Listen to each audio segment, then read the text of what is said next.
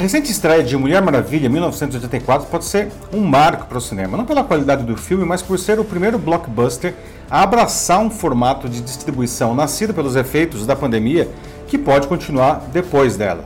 Nos Estados Unidos, maior mercado cinematográfico do mundo, o filme protagonizado por Gal Gadot estreou no Natal nas salas de cinema ao mesmo tempo que na plataforma de streaming HBO Max. E isso provocou muita gritaria. Afinal, Será que os próprios estúdios estão fomentando uma alternativa que poderia, a longo prazo, acabar com as salas de exibição?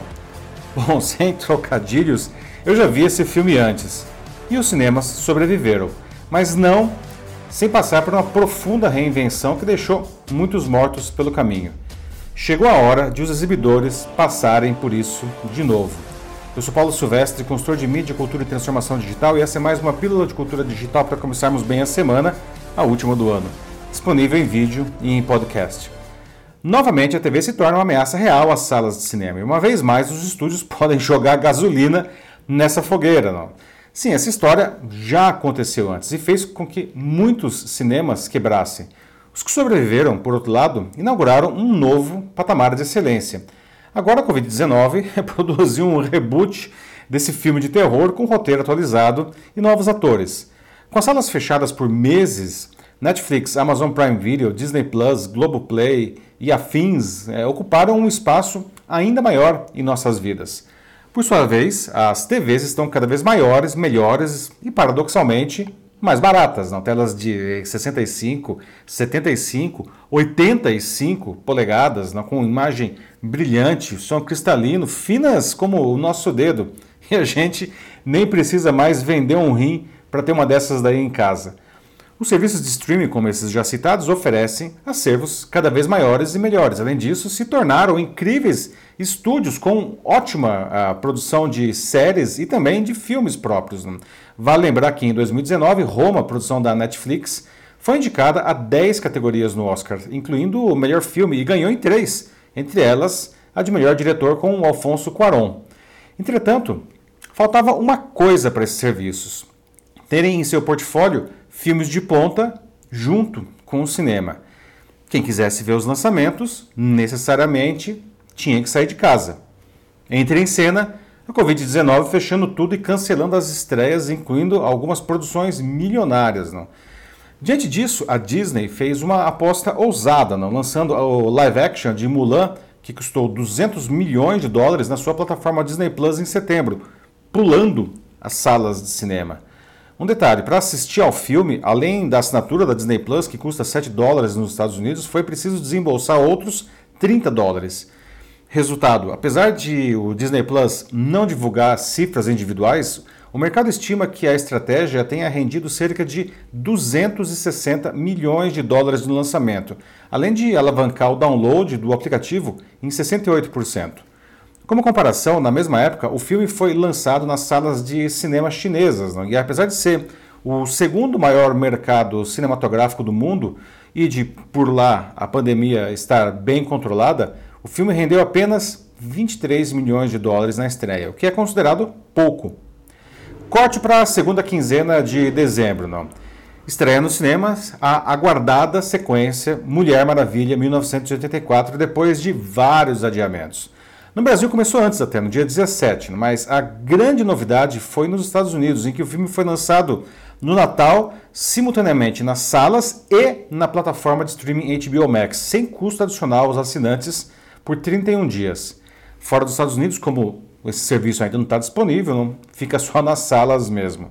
A Warner já disse que fará isso com todos os seus filmes a serem lançados em 2021, incluindo os aguardados Matrix 4 e o remake de Duna isso enfureceu muita gente, incluindo os artistas e, naturalmente, os distribuidores e os exibidores. Né?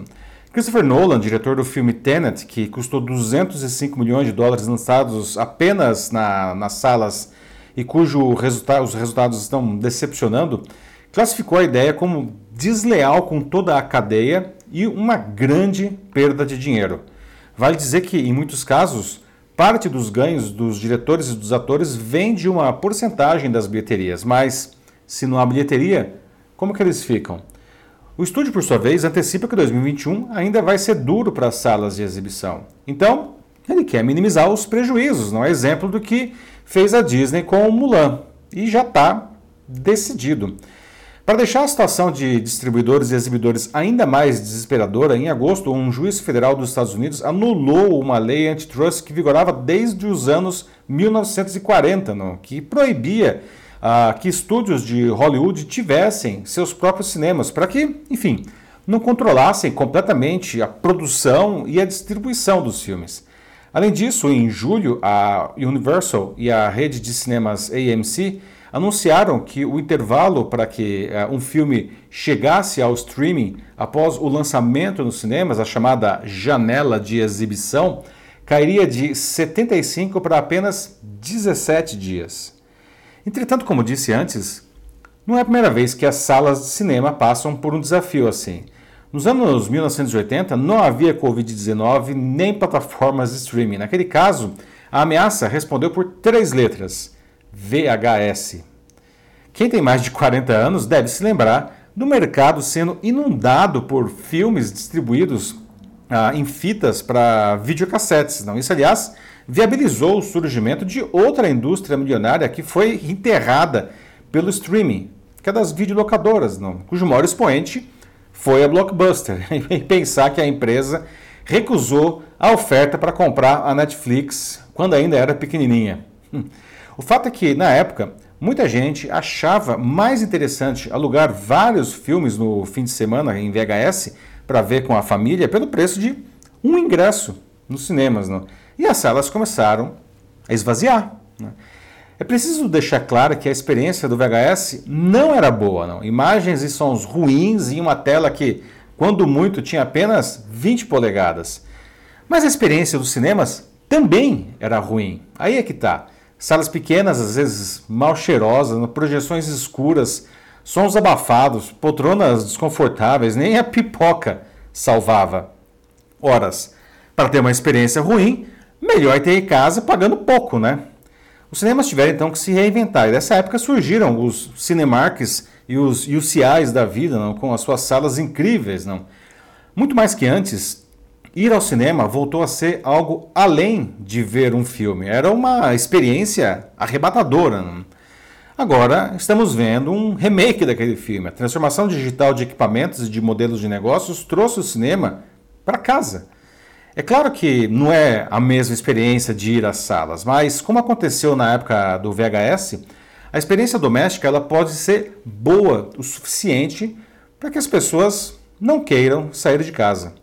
As salas de cinema vão ter que se reinventar de novo, não? criar algo que definitivamente não se possa ter em casa. Do contrário, corre um risco de virarem um programa apenas para entusiastas. Ninguém dura muito tempo assim. Resta saber o que farão para que voltem a ser um local de experiência única e arrebatadora.